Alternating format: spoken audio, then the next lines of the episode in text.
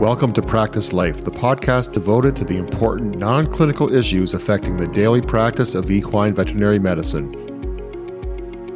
Practice Life is brought to you by the American Association of Equine Practitioners. And I'm Mike Pownall, a practice owner and veterinarian, and a longtime EAP member and your host. Boehringer Ingelheim's equine health solutions don't just come in the form of medicine. From our vaccine and EGUS assurance programs to our equine practice enrichment program, we offer a wide range of services dedicated to helping individual veterinarians and entire practices succeed in their business environment. To learn more about all the services we offer, contact one of our expert team members by visiting bi-vetmedica.com slash company slash contact. Hi, and welcome to another episode of the AAP Practice Life podcast brought to all of us by our good friends at Boehringer Ingelheim. Once again, I'm joined by my co host, Dr. Jessica Dunbar. Hey, Jessica, how are you? Hi, Mike. Doing great. We have a really interesting show today and almost an annual tradition. Why don't you introduce it? I would love to. So, we have three guests with us tonight, and we're speaking with our AAEP leadership. So, we have our AAEP president, Dr. Katie Garrett, Dr. Tracy Turner, our president elect, and also, as always, our executive director of AAEP, David Foley. So, I would love for each of you to tell us a little bit about yourself, your background, starting with Katie, if you wouldn't mind going first. I'm Katie Garrett. I'm originally from Western New York. I was lucky enough to have as my hometown vet Ann Dwyer, who is a previous president of AEP. So I guess you could say the AEP has touched me from a very young age. I went to college in New Hampshire and then vet school at Cornell. I came to Kentucky for what I believed truly was a one year internship, and then I was going to head back to the Northeast. But I stayed, and uh, I've been at and Riddle Equine Hospital since then, where I focus on diagnostic imaging. That's wonderful.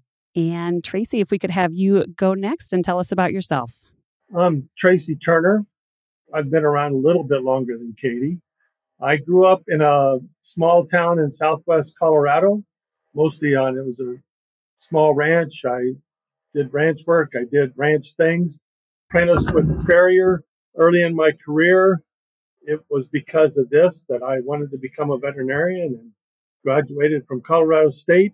Decided that I wasn't quite ready for practice so I was going to go do a one year internship, was selected to, to attend the University of Georgia for that internship. And one thing led to another. I ended up doing a residency and then uh, joined academia. I was in academia for 25 years. I've served on the faculty of the University of Illinois, the University of Florida, and the University of Minnesota. I did 25 year uh, prison term, uh, I mean, a 25 year term, uh, and then went into private practice. I was in a large practice for about 12 years that was owned by very good friends of mine, and they decided to retire and sell the practice. And I decided that at the uh, ripe age of uh, 60 plus years old, that I would uh, go out into solo practice. I had a lot of fun, and I had a lot of fun until December 31st, and I retired from regular practice, and now I'm doing consulting I miss a lot of my clients, so I, I do keep in touch with them and consult a little bit for them. But I'm turn the page and on to new chapters of other things that I want to do relative to equine medicine and the horse industry. Sounds like you have probably a lot of good stories, I'm guessing, with all those experiences. Well, thank you. And let's move on to David. Tell us about about your role with AAEP and your background. Well, Louisville, Kentucky native and went to the University of Kentucky. Graduated 1985 with a degree in agricultural economics. Began working for the AAP shortly thereafter. 1988, I was hired as the convention manager, and we were a very small staff, only three employees at the time. I was number four. We're at 23 now. And so I've essentially grown up in the AAP. And, and so for the first dozen years or so, convention manager took on membership, sponsorship. I've basically done every job in the place at some point uh, in time, and then was promoted to executive director in 2000. Wonderful. Thank you for uh, working for our, us equine practitioners. now I would really love to know. I'm curious, Katie and Tracy, why are you involved in this way with AAEP? Why do you give your time? Let's start with you, Katie. My parents growing up were very strong volunteers. They believe really pretty wholeheartedly in the idea of volunteering. My dad has been a volunteer firefighter since I think he was about 20, and he is still going. We kind of wish he would stop going in the buildings, but that's another story. So both my parents were really involved in things like that. So I was lucky to have been instilled with that spirit of volunteerism and giving back. And it has been an incredibly rewarding journey. I also work at a practice where involvement in the AEP and other forms of organized veterinary medicine is important to the practice. So I've been very privileged to have had a lot of support with my efforts. And I got involved in AEP a couple years after I graduated from vet school, and I've fortunately been involved since then. It's probably my favorite thing is not only just the giving back to the profession, but I've gotten to meet people I never ever would have met before in other sectors of equine practice and getting to hear about their lives and what their challenges are. I just find it really, really interesting. I have to say, I think I've gotten much, much more back from the AEP than I could ever possibly give. Thank you. That's wonderful. And Tracy, what about you? What uh, has influenced you and, and why do you give your time to AEP and all of us? That's an excellent question. Early in my career, my mentor that had uh, so much influence on my career. He was very active with the American College of Veterinary Surgeons, and he made a big deal about giving back to our profession when it gave to us. Uh, hopefully, I was never a disappointment to him, but I made a decision early in my career that I thought the AAEP was more important than ACVS because it involved the equine practitioner. And I always considered myself, even though I was boarded, that I was more of an equine practitioner than a surgeon, and that I need to share everything that I got with my fellow practitioners to, to raise the level. And as Katie said, the more you get involved, the more you want to be involved.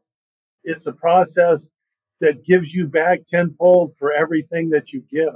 And the AEP, you know, has, has grown. I mean, I've, I've been around long enough to watch everything grow and watch AAP get involved in all sectors of the equine world. And together with my wife, Julie Wilson, we, we've been able to, to make this global and help horses globally, which has been really important. To give is almost selfish because you get so much back. So I'm going to continue. I think that's true. That's a great way of putting it. That's absolutely true. So let's shift gears a little bit. Katie, correct me if I'm wrong, but Last year, you were the vice president, so you were responsible for the programming of the past convention in San Diego. So tell us how it went. Last year, I was actually the president elect. And so the president elect is the one who does the program. So Tracy's the president elect this year. So it's essentially his program next year. Right. And we'll get to that. So, oh, yes. Oh, I'm sure we will. I was so happy with how things turned out. And the thing I think that I loved the most was it just seemed like the energy at the convention was really positive and and happy. I mean, it helped that the sun was out every single day. It just seemed like a really great vibe. And that was exciting to see. I mean, we've had certainly some challenges in our profession. We always will, but it was nice to uh, see people really feeling like we as a group, equine practitioners, were, you know, starting to turn the tide our keynote, she did a really nice job about how change is hard, but you can embrace it and you can make it a really positive thing. So I thought she had a really lovely message. It was awesome.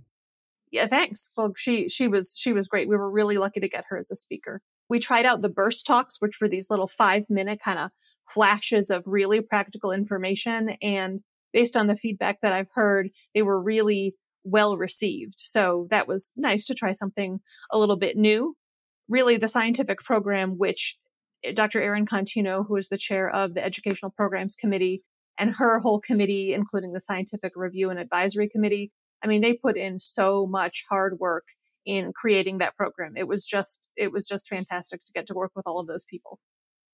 And David, maybe you can touch upon just how the convention did with attendance and students coming? We were right around 5,000. And so it's, it's been the biggest convention we've had since COVID and rivals many of those that we had pre-COVID in terms of, of numbers go. And of course, the, the San Diego is a beautiful place, nice time of year to be in San Diego. Like Dr. Garrett said, the sun was out every day. That never hurts anything. We felt it was a great success. Of course, we always find things we want to tinker with and improve upon and tweak for for subsequent years. Uh, San Diego is a little bit of an expensive place, to be honest, and so just from a food and beverage standpoint. So you know, it, it was a it was an expensive convention, but it was a good one. Yeah, the feeling that just walking around the trade show and and the educational programming was just it was so upbeat. It was so nice, and it seemed to me, and we'll talk about this near the end. It just seems like, as as Katie said, a tide has turned, and you know, in, in past years, it's been like, what is going to happen to the profession? It just seems like this year was like, well, we have a path forward we'll be okay. I agree. I, I tell all the fourth year students I come across that there couldn't be a better time to enter this profession when we're all kind of in tune with the change that is happening and we're kind of seeing it happen. Let's shift to there was a survey sent out to the AEP members. My understanding is we don't have results yet. Is there good uh, numbers or people responding to that survey? Uh, yes, I think that we uh, maybe when the survey closed, we had about 1,400 responses, which is statistically significant. And so, you know, this really was precipitated at the end of last year. The format for the convention hasn't really changed a lot in many, many years, with a few little exceptions, the burst talks this year and some other things that we've done. And so we really just felt like it was time that we really take a hard look and kind of a deep dive at our convention. Is it still meeting the needs of, a, of, of the next gen member, uh, so to speak? And so uh, we engaged the Freeman company who sets up our trade show and handles our audio visual. A lot of our convention services has a strategic planning and innovations division. And we engaged them to kind of help us take a look. And so they interviewed people. They were on site at the convention kind of A to Z, soup to nuts, looking at registration process to sign, you know, everything. And then it's, it's sort of culminating with this community survey that went out several weeks ago and just recently closed. And then they're currently analyzing the data from that. And then next week, a week from tomorrow, they'll be in town with our educational programs committee and, and going through kind of a workshop I mean, it's it's not broke, but we want to just make sure it's it's always evolving. It's our flagship event, and so we want to make sure that it remains strong and meets the needs of our members. And so we'll take a look at the results, have a workshop with our educational programs committee, and see if any recommendations come out of that. That's so cool. Thank you for doing that, and uh, we'll look forward to hearing hearing what you come up with. But fourteen hundred is a good number. That's really good. I want to actually just take a quick moment and thank both Katie and Tracy for being so receptive to the AAEP members. Tracy, I've seen you pop up on social media, kind of checking in with our members and asking for feedback. And that is amazing. So, just the fact that you're asking and listening, and Katie, same for you all of the members received an email from you on Friday. I'm wondering if you want to take a quick moment to just summarize that for anybody that didn't see it in their email. I would love to. The board had its annual January meeting last week. I guess it's two weeks ago now, technically. And I just wanted to share with the membership some of the major things we've decided to focus on for 2024. Uh, I'll just talk about the elephant in the room first. So we had a bylaws amendment come up for a vote this year. And the way that our bylaws are structured, that comes up for a vote at the uh, annual convention at the general membership meeting. And it became pretty clear that there were some very strong feelings on both sides, both for and against this proposed amendment.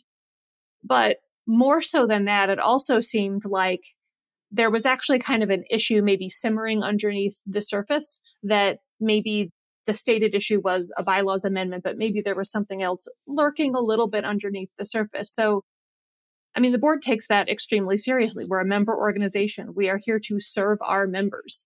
So, if our membership is telling us, hey, you guys could be doing a little bit better at some things. Well, we need to take that pretty seriously and listen to that.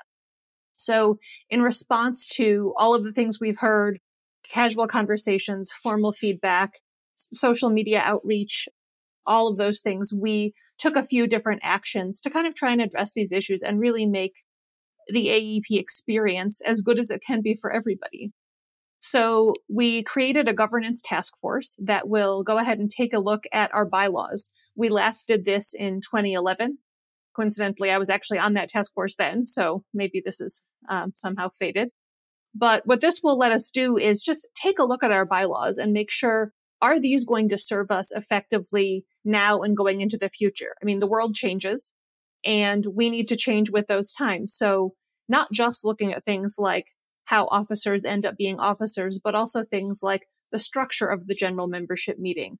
How are bylaws actually able to be changed? Can we modernize that so you don't have to be there in person at the general membership meeting? Are we using appropriate communications channels to reach our members? So these are some of the things that we just want to take a hard look at. So that task force will consist of people from a diverse set of backgrounds, older, younger, different types of practice, different amounts of involvement in the AEP to really cast a wide net. And then that group will formulate some recommendations, which we'll then have a member comment process on so that our membership can look at the recommendations, react, give us that feedback, and then the task force can go ahead and incorporate some of that feedback into the final recommendations they make to the board of directors. So that's a big project we've got going on. In addition to that, we're going to take a look at some of our communications. We know that we have our new website coming in 2024, which will hopefully be a little bit more user friendly so that our members can find what they're looking for a little bit more easily.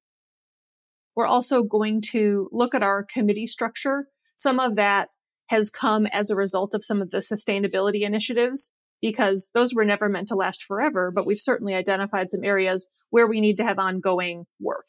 So the board just created a standing committee for students and early career members so that we can continue all the hard work that the Sustainability Commission has done going on into the future.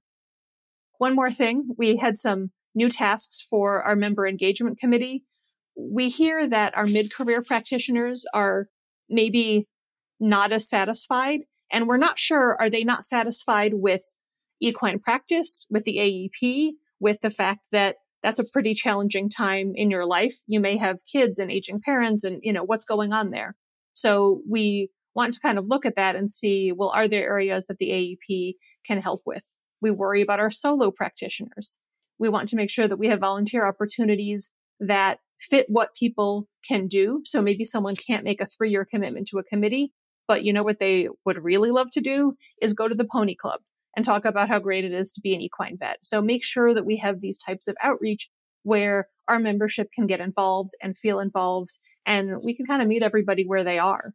I know that was a little bit of a long answer, but that's what we're doing. And I mean, the board is really excited that so many people seem to want to be engaged. And I mean, we, we are listening. We want your feedback. Please don't be afraid to get in touch. That answer was great. yeah, it's amazing how responsive the organization is because I think we've all been members of other organizations that were, but let's say, are, are sort of set in their ways. So kudos to all of you. Well, I just wanted to, to piggyback on what Dr. Garrett said. One additional priority for the AP this year, relative to our strategic plan, is a is a wet lab initiative. Members have been telling us for a long time now that they want more hands-on learning opportunities, and so we're going to roll out a series of wet labs that we're going to put on across the country. Probably start in the latter half of 2024, and then just build from there. And so we're we're finally uh, that's finally coming to a realization members have been looking for that for a long time. So I'm very excited about adding that to our, our educational programming catalog. Excellent.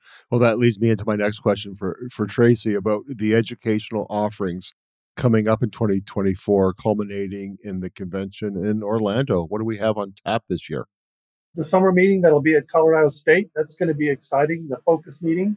Uh, I think there's a lot of good stuff here. I want to reiterate what David said we're all very excited about this this whole wet lab initiative.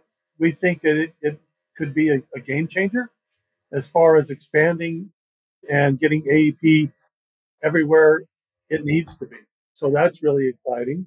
And I'm excited about the program for December. You don't know until you know, but uh, I think we put together uh, the in-depth sessions. The invited papers are, are coming in right now, and then uh, those people that uh, trying to get on the program will be coming in. EPC's had its first meeting as far as getting things ready to go. So the scientific review committee, we've gone through that and how that's going to work, and we're just waiting for for papers to start to pour in to start putting the whole program together. But my biggest regret is I can't go to everything that I've helped put together here because I'm really excited about the program. And if you're interested in what they're going to be, there's going to be a, a session on, on, on lameness of the back, which is yeah, it's going to be fun. And then there'll be another session that's that's relative to imaging, and it'll be an in-depth on looking at artifacts and how to improve your imaging so you don't get fooled or you don't miss anything. That's going to be good. There'll be uh, an in-depth on antibiotic stewardship, basically responsible usage of that, looking at uh, One Health, et cetera, and, our responsibility. Uh, there'll be a session on on pain management beyond nonsteroidals, uh, which everybody should be interested in. Are you going to do the burst talks again? Burst talks are, are on the table. We, we, we've already had to talk about it. We talked about how good they went, but we've also talked about when they did the burst talks uh, last year, they started working on that actually two months before now. And so we think we can do it, but we're going to wait for the papers to start to come in to see how what we can do and how we can if we can put it together. Uh, but it's sure on the docket looking at 2025. But we're hoping that we might be able to have something very similar for 2024. One of the other sessions is going to be a, a how-to session looking at at the interaction of dentistry and ophthalmology. And until I started talking to the moderators, I didn't realize how much there was interaction and how nerve blocks around the head can change stuff and how even they interact when you start extracting teeth. It's like going, cool. I'll be in that one. you know, how about a discussion on the written exam and and in depth about you know some saddle fit issues and how that works into your veterinary practice every day? Because you've got clients that ask you every day and and, and if you're like me you, you tap dance around the issue and uh, try to find somebody that's uh, not on somebody else's payroll. And and then another uh, there'll be another radiology session looking on uh, you know how to find those lesions you know what processes to look for well, there'll be one supporting the working equids, back to the basics with breeding, and then there'll be our regular ethics and uh, wellness with some wellness stuff, and one that's uh, emerging issues. So I'm, I'm kind of waiting for an emerging issue. If not, we've, we've got some other things to talk about. Wow, that's a lot. That's going to be great. A lot of stuff going on. It's kind of exciting. Yeah. So, with all we've covered so far, I just want to ask if there's anything else going on behind the scenes at AAEP this year. Is there anything else you want to share with us? Or did we cover it all? I feel like we covered most of it. I can give you an update on some of the sustainability stuff if you'd like. Ooh. Please, yeah, I was going to ask that because I know we've we've talked with a lot of the the uh, facilitators of that, but over the past year. But any updates, please? One of the things that we've been talking about in general is we've kind of moved out of the initial phase of creating the commission, getting everyone involved, creating all of these amazing deliverables for our membership. And now one of the challenges we have is great. How do we get these out to even more people than the people who have already seen them? So that's a big part of what we're doing this year, in addition to some ongoing projects, as well as, like I mentioned before, how might we incorporate some of the sustainability stuff into our overall AEP structure? Because the commission is not meant to last forever. But through this, we've identified things that are going to need ongoing attention. So how do we roll these entities into either our existing committee structure or form some new committees and that sort of thing?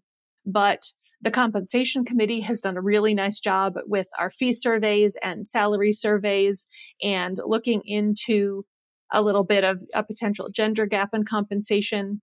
Right now, I know that they're working on a deliverable about how much various benefits are worth. So non financial compensation. How do you kind of gauge that into what say an offer package is is worth overall or get a general idea about that uh, the emergency coverage has done a really nice job with their workbook giving people maybe a little bit more visibility into different and creative ways to offer emergency services to practice because I don't need to tell any of you, emergency coverage is a pretty major pain point for equine practitioners.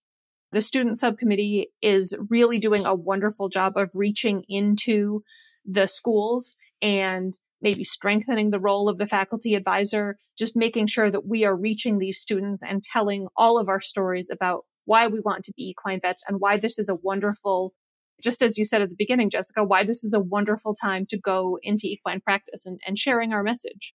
Uh, the practice culture subcommittee has created their toolkit with some more actionable items, surveys, example questions. So they're going to be creating some more deliverables on that. And then the internship subcommittee is really excited about the new website rollout and the internship hub to hopefully make finding internships and offering internships and applying for internships a whole lot easier for practices and students and creating their best practices handbook so that people can really take a look at their internship programs and maybe think about them in a different way and focusing on students finding the right program for them, not what someone says is the best program. Really making sure everyone is getting what they need from this. So all of the sustainability stuff is pretty is pretty exciting. I think they've all been working hard. Yeah, there's Very. a lot going on. A lot going on. One question, Katie, if anybody wants to get their hands on those booklets that the committees, so there's a culture little workbook, the emergency coverage. Are there any others that how and how do people get their hands on those?